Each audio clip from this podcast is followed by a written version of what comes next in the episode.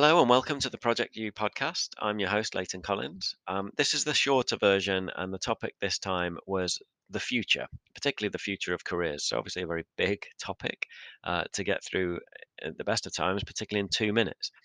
But here are the top tips for this time don't fear change, go out, find out about it, think about it, and plan for it let that change, whether it's uh, automation or AI or whatever, let it work for you and let it help you to do your job to a higher standard.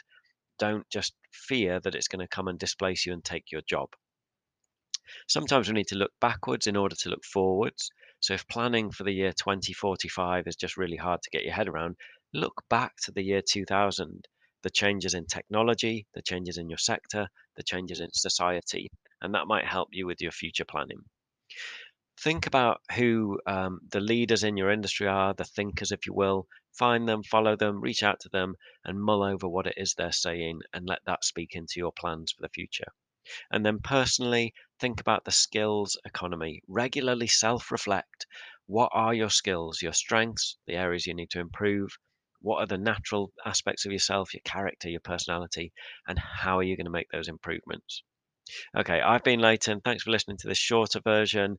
I'll leave the final word with an AI chatbot that helped me with the longer version. I posed the question Do robots want to take over the world? And the answer was no. Robots do not have the capacity to want or desire anything, including taking over the world and wiping out humans. All right, see you next time.